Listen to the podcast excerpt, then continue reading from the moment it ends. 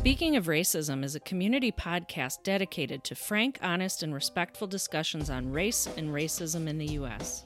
We believe that when a person shares their story, it is a sacred act.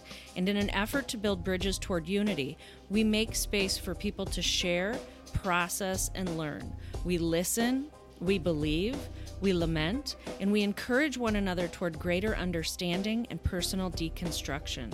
We value truth over comfort and believe that true change can come to our culture when we get honest, open up, and have hard conversations.